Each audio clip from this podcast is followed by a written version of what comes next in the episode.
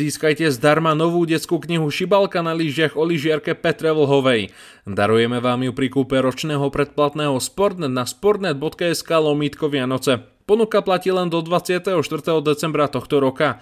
Viac informácií nájdete na sportnet.sk lomítko Vianoce. Svetový pohár v hokeji je späť. A to je asi posledná nadšená veta, ktorú odo mňa v tomto podcaste o tejto téme budete počuť. Uvidíme, aký názor bude mať môj dnešný host, ktorým je môj kolega Samo Grega. Vítaj Samo po dlhšej dobe v tomto podcaste v Chuťovkách. Ahoj Šimon, zdravím vás všetkých.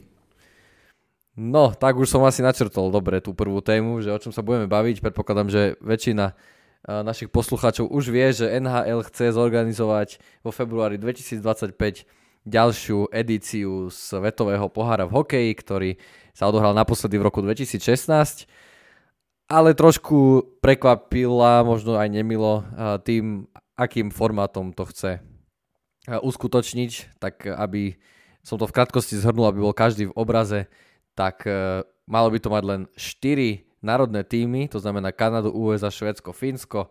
Uh, malo by sa to hrať tak, že uh, Kanada z ú es á proti sebe odohrajú dva zápasy, takisto Švédsko a Finsko. Uh, to bude taký ekvivalent základných skupín a vlastne víťazi z týchto dvojzápasov uh, budú hrať proti porazeným v semifinále, no a potom bude nasledovať finále. Tak, uh, asi ti nechám slovo, ale dám ešte predtým takú otázku do plena, že netuším prečo Uh, takýto turnaj nazvali vôbec, že World Cup, teda Svetový pohár. Tak ja sa chytím rovno tohto konca, čo si povedal.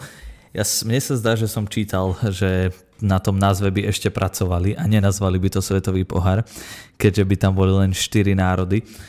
Ale moja prvá reakcia bola, že no konečne niečo, že aj niečo je lepšie ako nič, keďže od roku dvetisícšestnásť tu nebol turnaj, kde by boli najlepší hráči na svete.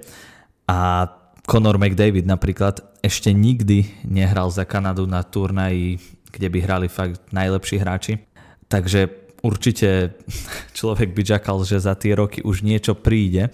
Že čo ja viem, aspoň Kanada s Amerikou si dajú nejakú sériu alebo niečo. Čiže určite to bude pútavé, bude to zaujímavé, ale mrzí. Mrzí aj mňa to, že tam nebude tých tímov viac. Aj keď pri en há el mám pocit aj z toho odkladania a posúvania, že sa to ešte môže vyvíjať. A myslím si, že viacerí si pamätáme na ten Svetový pohár dvetisícšestnásť, keď tam bol tým Európy, aj tým Severnej Ameriky do dvadsaťtri rokov. A mnohí to kritizujú a odsudzujú.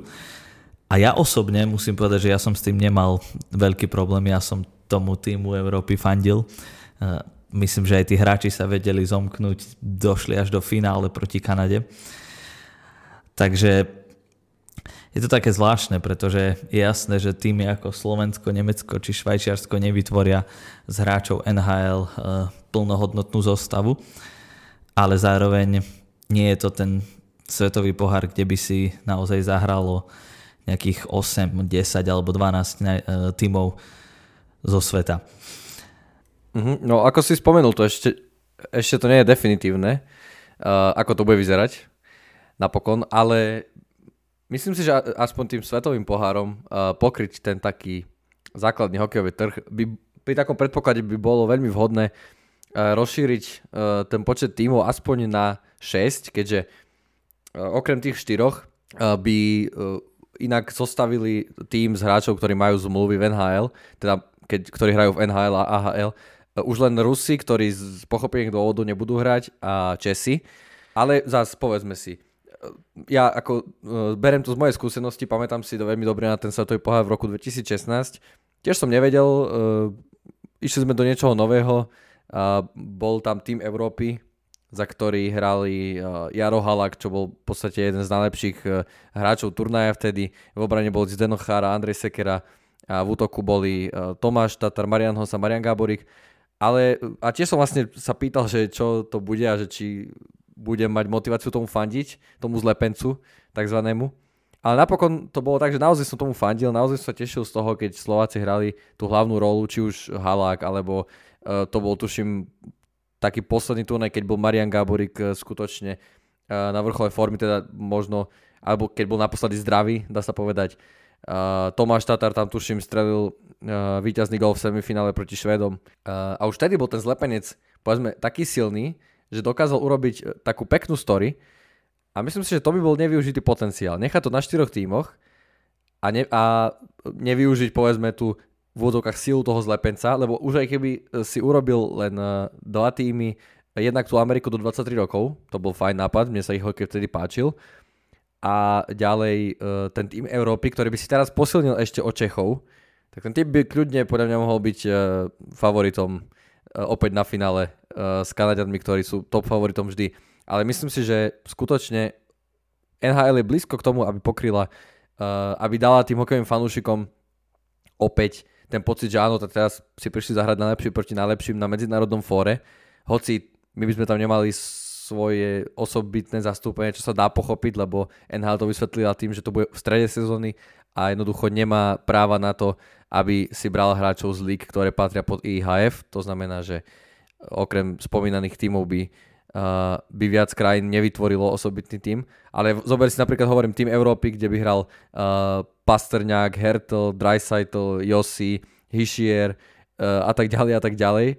To by bol proste veľmi silný tím a myslím si, že vôbec by neubral na kvalite ani atraktivite tomu turneju. Práve naopak by tým ešte viac nalákali aj tých európskych fanúšikov. Pretože úprimne na ten turnaj tých štyroch neviem, či by som sa úplne tešil. Lebo ja mám pocit, že by to opäť en há el chcel zrobiť Uh, takú tú trápnu show, ako, sa, ako, ako chce robiť z All-Star Game a to by som z toho veľmi nemal dobrý pocit. Ja by som si pozrel aj ten turnaj s, s týmito štyrmi tímami, pretože boli by tam fakt skvelí hráči. Myslím si, že aj Amerika má teraz veľmi dobrých hráčov, ktorí by vedeli konkurovať kanadskej zostave. Ale viem si predstaviť aj iné možnosti. Neviem, či si postrehol teraz na Twitteri, sa rozbehla taká možnosť, že ako by vyzeral československý tím, keby sa niečo také udialo. Čiže možno taká zaujímavá možnosť by, boli, by bolo aj dodať piaty československý tím a šiesty, ja neviem, švajčiarsko-nemecký tím alebo zvyšok Európy alebo niečo také, aj keď to už by sme možno veľmi špekulovali. A ja chápem, že tie zmiešané krajiny dlhodobo nesplňajú ten cieľ toho, že hráme tam za svoje národy, za svoje reprezentácie a stále to nevyzerá ako... Teda, myslím si, že tým, ten svetový pohár, ambícia je spraviť z toho niečo ako možno futbalové majstrovstvá sveta, že, že každý to chce pozerať, že každý to chce vidieť, lebo tam to je turnaj proste, ktorý naozaj púta všetkých. A ja verím, že s najlepšími hráčmi na svete by to bolo aj... aj na tomto hokejovom svetovom pohári, hoci by tam aj neboli hráči výlučne z en há el, ale tam sa to zase komplikuje s tým, že v akom termíne, ter, termíne by to bolo, či by í há ef, alebo teda kluby, ktoré nie sú v en há el, pustili svojich hráčov, ak by to napríklad bolo v letnom termíne. Čo ma privádza k tomu, že veľmi kľúčové bude, aby sa hokejisti dostali na zimnú olympiádu a aby si zahrali tam, pretože myslím si, že to je aj taký, taký ich sen. Tam majú, tam môže hrať dvanásť krajín a aj z reakcií hráčov, ktoré som čítal, mám pocit, že oni si veľmi chcú zahrať na olympiáde. en há el tvrdí, že robí všetko preto, aby sa to stalo. Bude zaujímavé to sledovať, ale naozaj aj ak by tam boli len štyri krajiny, ja si to určite pozriem, pretože toto hokeju veľmi chýba. Nejaké také vrcholové napätie, ktoré sme videli pri futbale, pri bejsbale, pri iných športoch, kde sa naozaj stretli tí najlepší proti tým najlepším. Práve ja som chcel povedať, že my tú alternatívu futbalových majstrovstiev sveta už máme, lenže bohužiaľ od dvetisícštrnásť sme hráčov z en há el na olympiáde nevideli. Uh, takže a myslím si, že aj tá olympiáda stále bude mať proste m, vyššiu prioritu u tých hráčov, hlavne ak to en há el bude robiť dlhodobo takýmto štýlom, že len hráči z en há el a štyri týmy alebo nejaké zlepence, proste jednoducho zahrať si za svoju reprezentáciu na turnaj najlepších je uh, podľa mňa ten sen tých hráčov, čiže uh, en há el má ambíciu to robiť každé dva roky, to znamená, teda každé štyri roky robiť svetový pohár s tým, že by púšťali hráčov na olympiádu. Teda každé dva roky by sme mali turnaj najlepších, čo by bolo, čo by bola skvelá vec. Avšak je otázka tej olympiády a ja osobne si myslím, že olympiáda má a dlho, dlho možno navždy bude mať nejaké lepšie meno ako, ako ten svetový pohár. Už len keď si, si to správne povedal. A myslím si, že z tohto uh, svetového pohára, ktorý sa konal už aj v minulosti, keď to bol aj kanadský pohár a tak ďalej, tak nikdy z toho neurobiš olympiádu. Aspoň teda, možno som veľmi pesimistický, ale taký je môj pohľad. Tak podľa mňa zásadná chyba svetového pohára je to, že on vlastne nefunguje. Mal byť v roku dvetisícdvadsať, samozrejme bol tam COVID, rôzne iné konflikty, ale potom dvetisícdvadsaťštyri, teraz dvetisícdvadsaťpäť, nie je to proste stabilný projekt, na ktorý by sa dalo spoľahnúť ako na olympiádu, že vieme, že každé štyri roky si ju zahrajú. Áno, a navyše to tiež nebol prvý raz, čo bol svetový pohár, čo vlastne bol prerušená jeho pravidelnosť. Lebo vieme, že bol v roku dvetisícštyri a potom dvanásť rokov nič. A potom en há el si to obnovila a potom zase nič. Samozrejme tam bol aj COVID a ďalšie veci, ale... A teraz ale... môžeme dúfať, že to bude len deväťročná pauza. No, alebo skôr dúfať, že skutočne tam... že to nejako vyrieši s tým, aby tam hrali tie reprezentácie. Alebo minimálne hovorím všetci najlepší hráči, lebo mne osobne by fakt chýbali hráči ako Pasterňák, Draisaitl a ďalší, ďalší, skrátka na tom turnaji. Lebo potom by trošku... strátil ten cvenk, no. A ja si myslím, že aj keby napríklad Nemci nemali úplne všetkých hráčov z en há el, čo teda oni nevyskladajú, ale hráči ako Draisaitl, Štucle a Seider dokážu vyhrať zápas pre svoj tím. Čiže bolo by to zaujímavé vidieť ich s motiváciou v drese národného tímu bojovať proti top, top krajinám a hráčom. Práve novečak aj na tých turnajoch najlepších vie niekto vystreliť. A, ako nie je to úplne najlepšie prirovnanie, ale napríklad zoberme si na tom svetovom pohári poslednom, tak druhý bol ten odpisovaný tým Európy, piatý boli Američania do dvadsaťtri rokov a šiestý boli Česi a až za nimi skončili Američania a Fíni. A to tiež tedy sa hovorilo, že Amerika môže poraziť Kanadu a, a tak ďalej, ale proste to sú tie turnaje najlepších, na ktorých hrajú fakt najlepší a naozaj sa môže stať v podstate čokoľvek. A to je na tomto pekné. A no, teraz neviem, so, so štyrmi týmami tam v podstate nebude taký, neviem, bude mi chýbať taká tá story, povedzme, lebo tam reálne nemôže byť niekto ako vtedy tým Európy, ktorý teraz každému vypálí rybník a bude druhý. No, jedine, že f- ak by vyhrali Fíni, tak to by bolo prekvapenie. Ale ty vyhrávajú všetko. Ale tak svetový pohár. Ale to už no, by bola ťažšia konkurencia ako majstrovstvá sveta.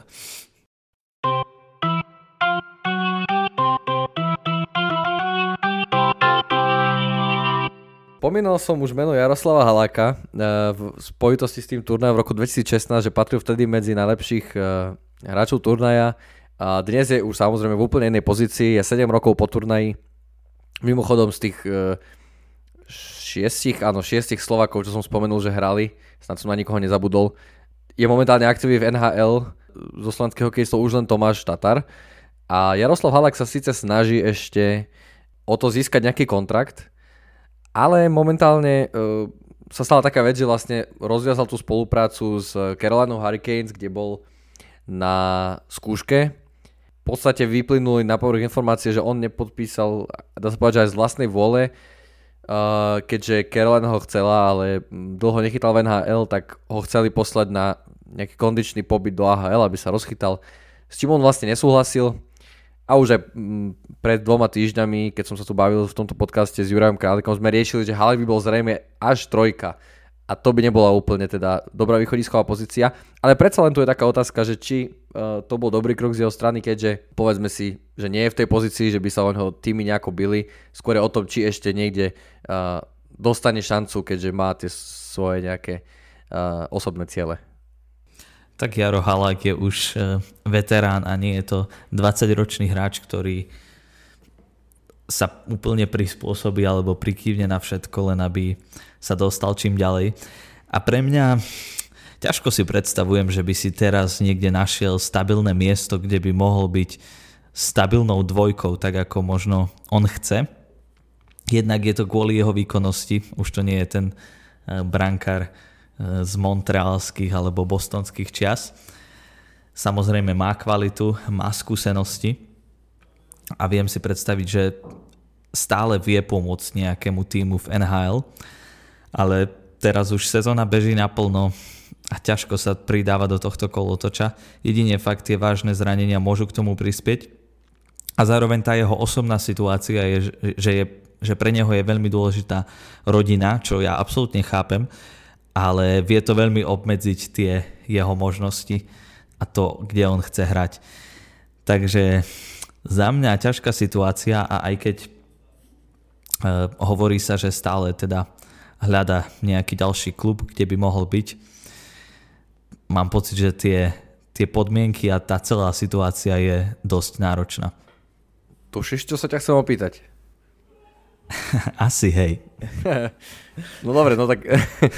Lebo, lebo áno, spomínalo sa, že jeho agent sa vraj bavil už s niektorými ďalšími týmami, tak aká je šanca, že by mohol zakotviť v Edmontone podľa teba? Tak správne som tušil.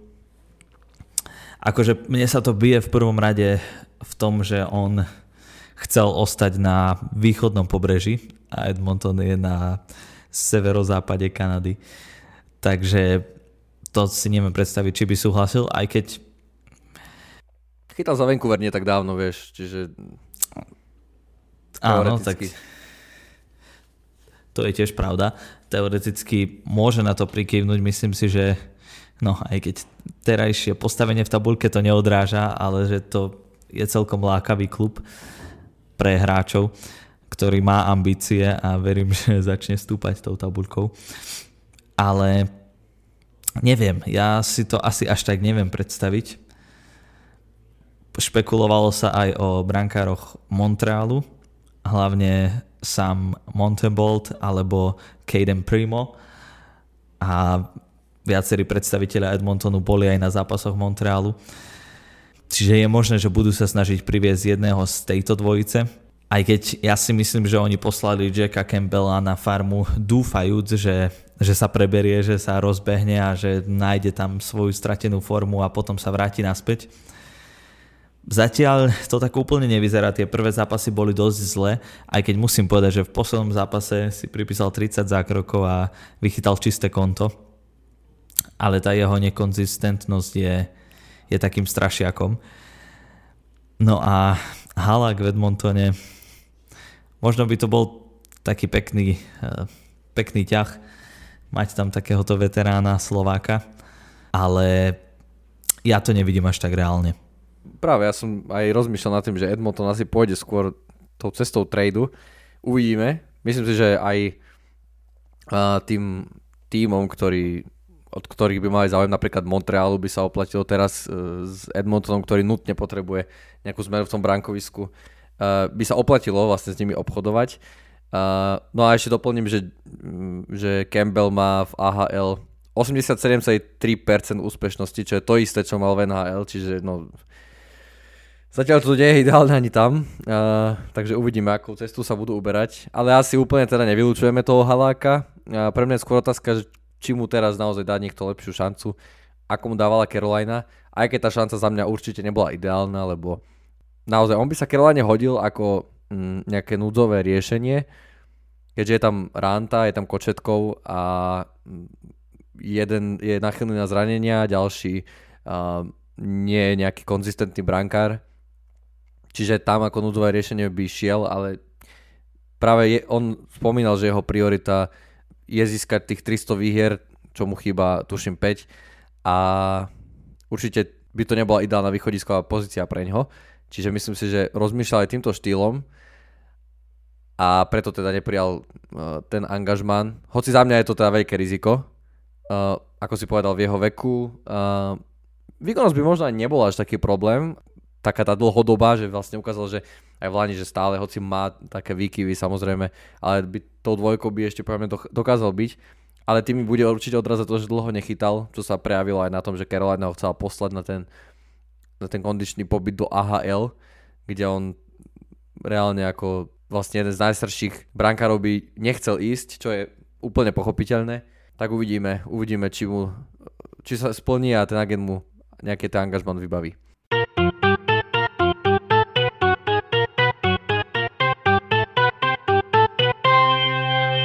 Uh, Halák niekedy chytal za Vancouver.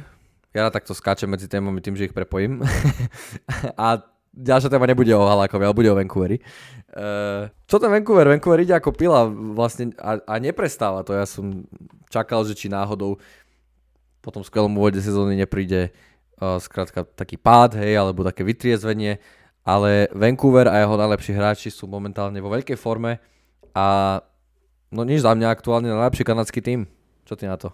Tak za mňa konečne. Ja som čakal, že tento tím sa preberie už minulý rok alebo skôr, pretože vidím v nich veľký potenciál a majú na čom stavať. Quinn Hughes a Elias Pettersson sú podľa mňa veľmi dobré stavebné bloky.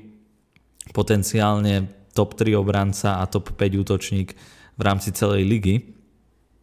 A keď sa k tomu pridajú hráči ako Miller, Besser alebo teraz aj Hronek, tak z toho je veľmi úspešný tím.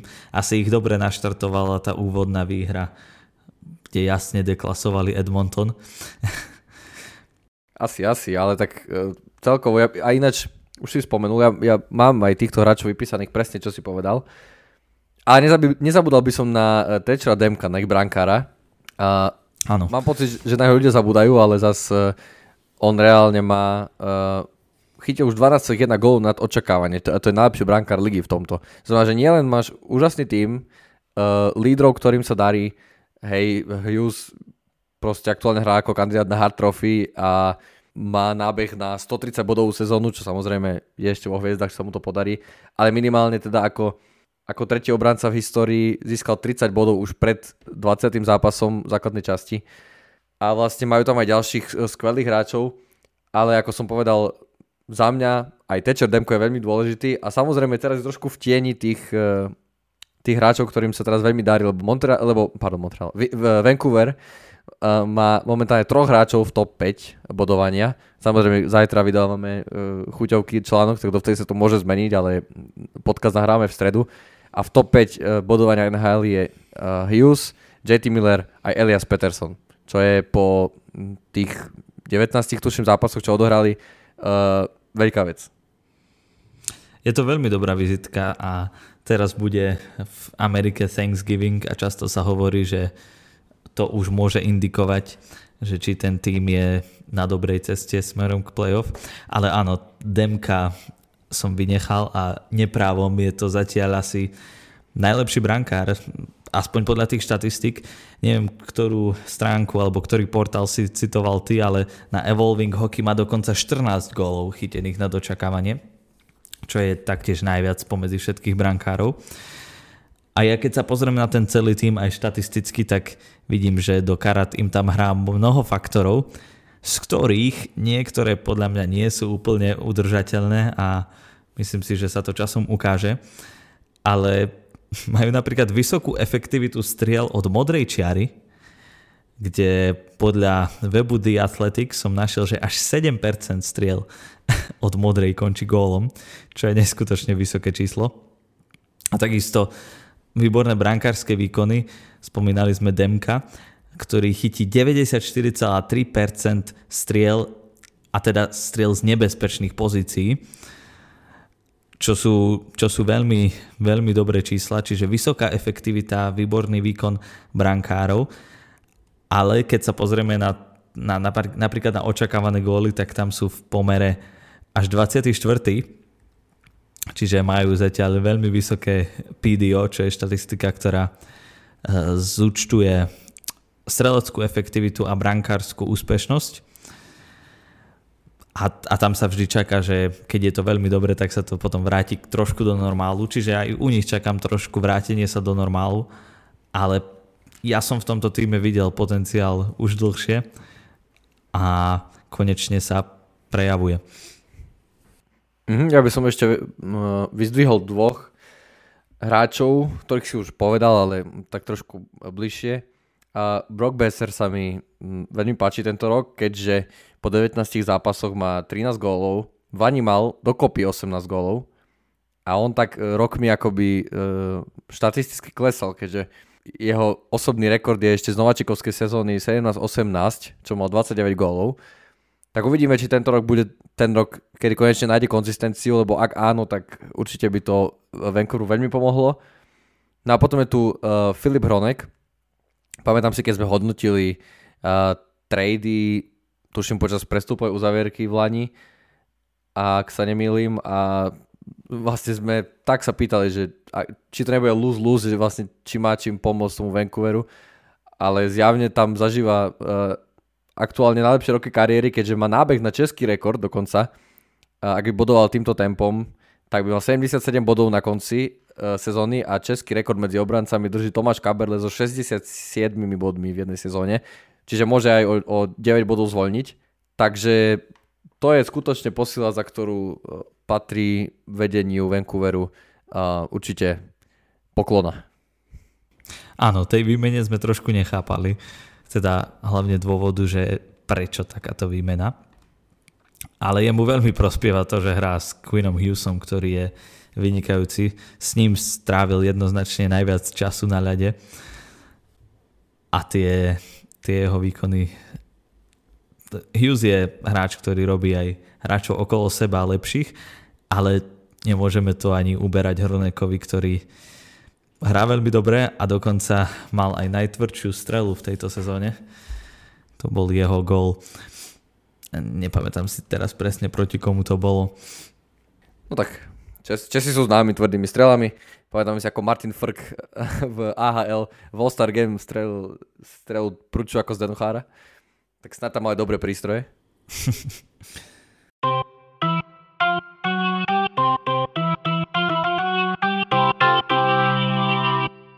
Presuňme sa z jedného konca tabuľky na druhý, na posledné miesto vo východnej konferencii, ktorá aktuálne patrí Columbusu Blue Jackets.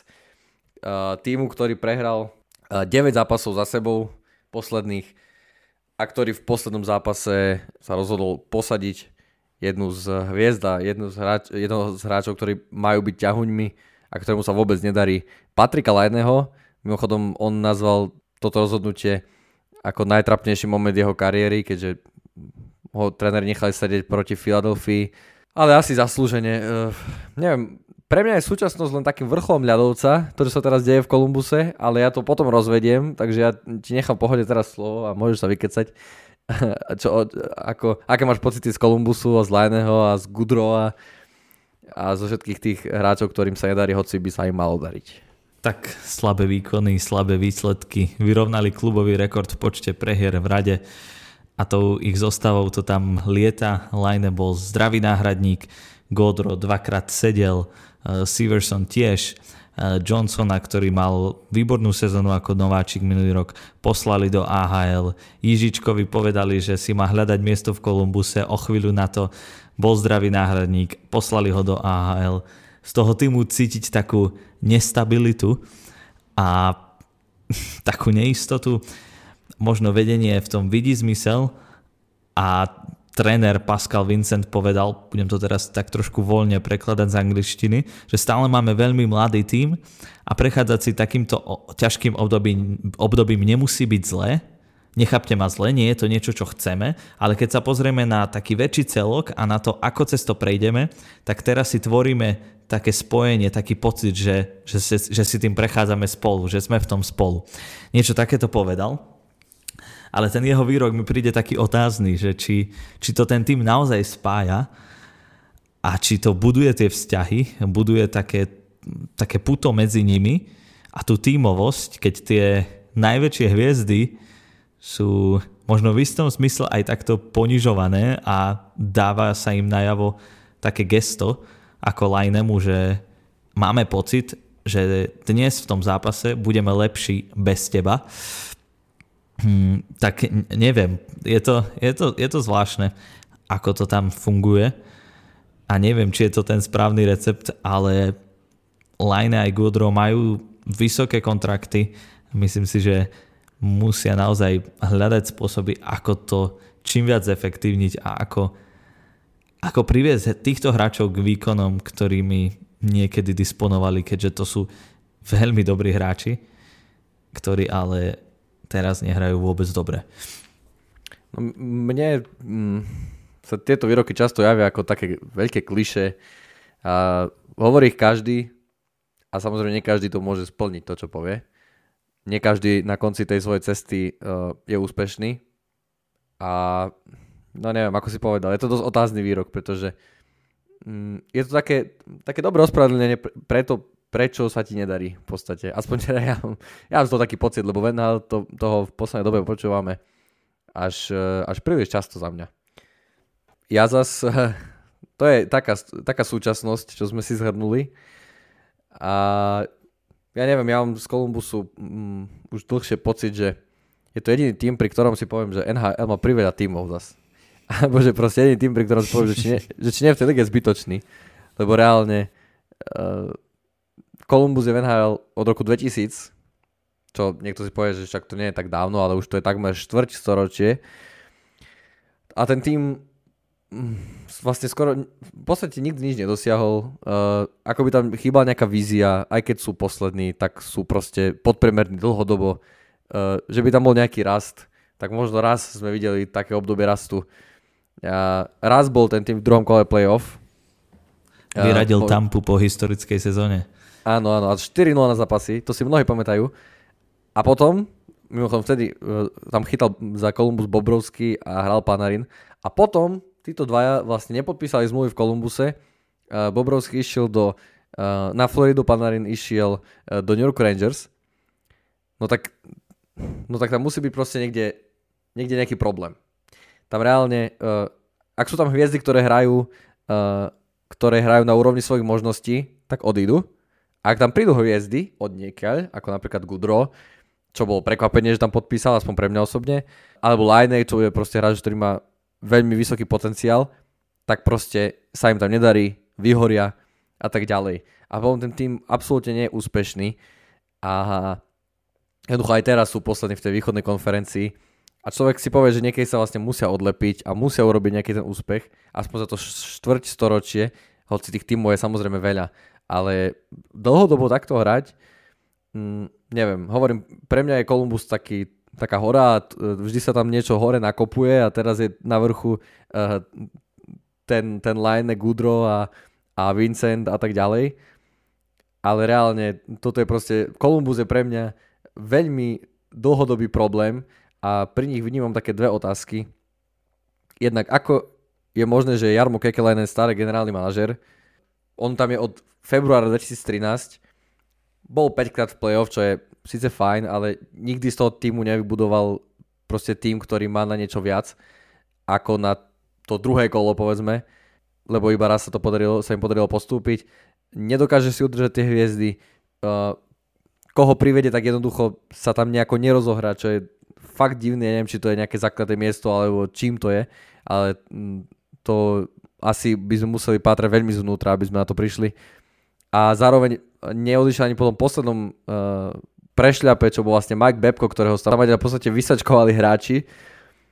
A potom e, druhá otázka moja je, že aká je motivácia e, majiteľa vrážať do toho klubu svoje peniaze, keď je to klub, ktorému sa nedarí, ktorý je bez úspechu, ktorému proste nechodí plná hala a veľké mená mu odtiaľ utekajú, to znamená uteká mu nejaký marketing a tak ďalej. Proste je to veľmi, veľmi obširná téma, ale ja neviem, ja proste, každý vníma ako adepta na nejaké presťahovanie a ako nehokejové miesto a tak ďalej Arizonu, ale ja keď sa tak zamyslím, tak neviem, či, či u mňa nevedie ten Columbus.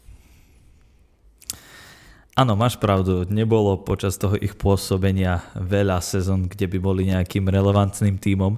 Dokázali to práve vtedy, keď Bobrovský mal neskutočné sezóny a keď ich trénoval Tortorella, ktorý nech je akýkoľvek tréner, tak mám pocit, že z tých tímov vie niečo vyťahnuť. Teraz to vidíme aj s Filadelfiou, ktorá je druhá v metropolitnej divízii.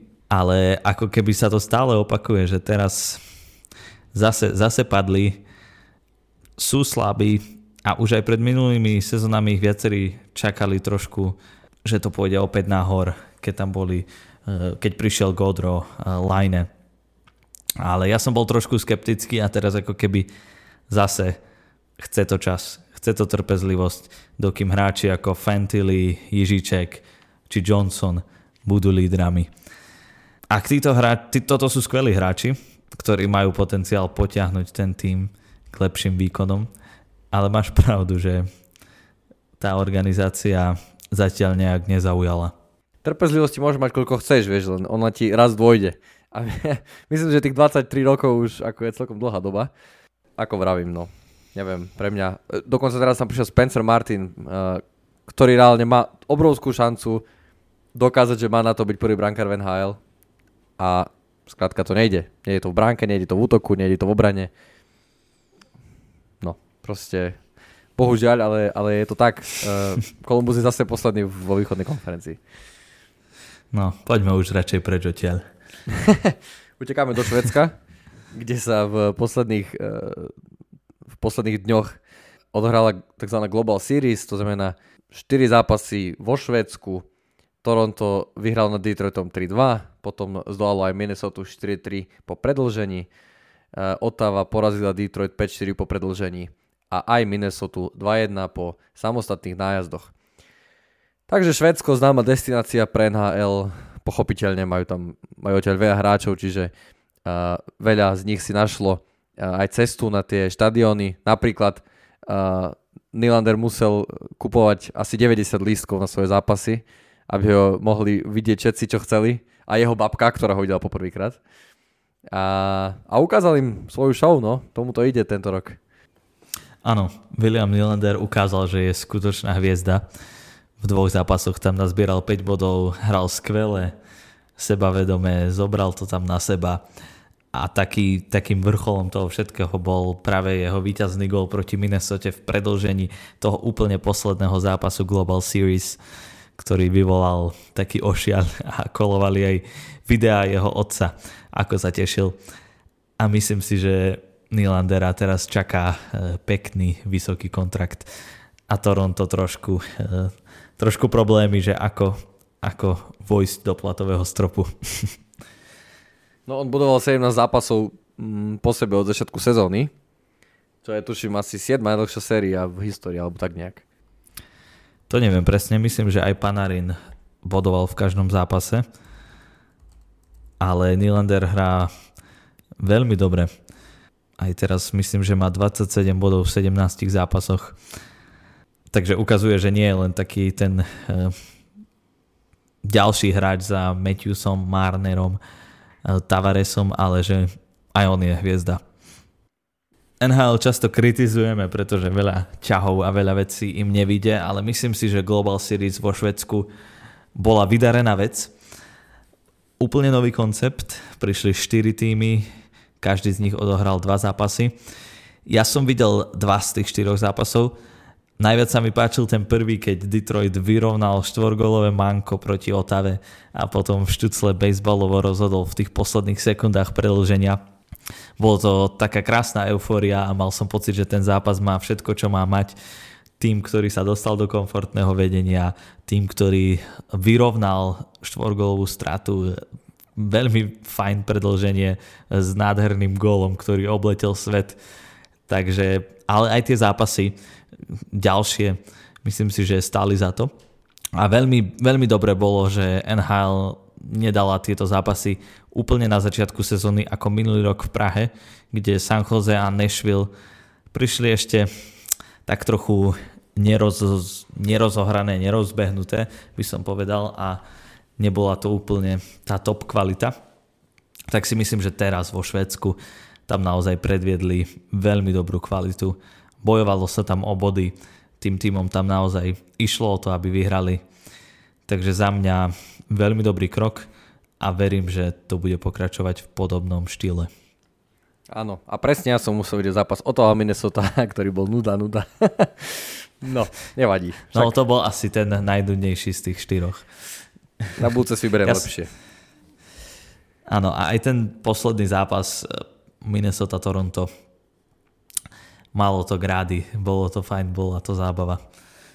No a verím, že grády a zábava uh, definoval aj náš dnešný podcast. Ďakujem ti, Samo, za to, že sa dnes zúčastnil, ďakujem za príjemnú debatku a prajeme všetkým našim poslucháčom ešte príjemný zvyšok dňa a počujeme sa opäť o týždeň. Ahojte. A ja tebe ďakujem, Šimon. Krásny deň vám všetkým.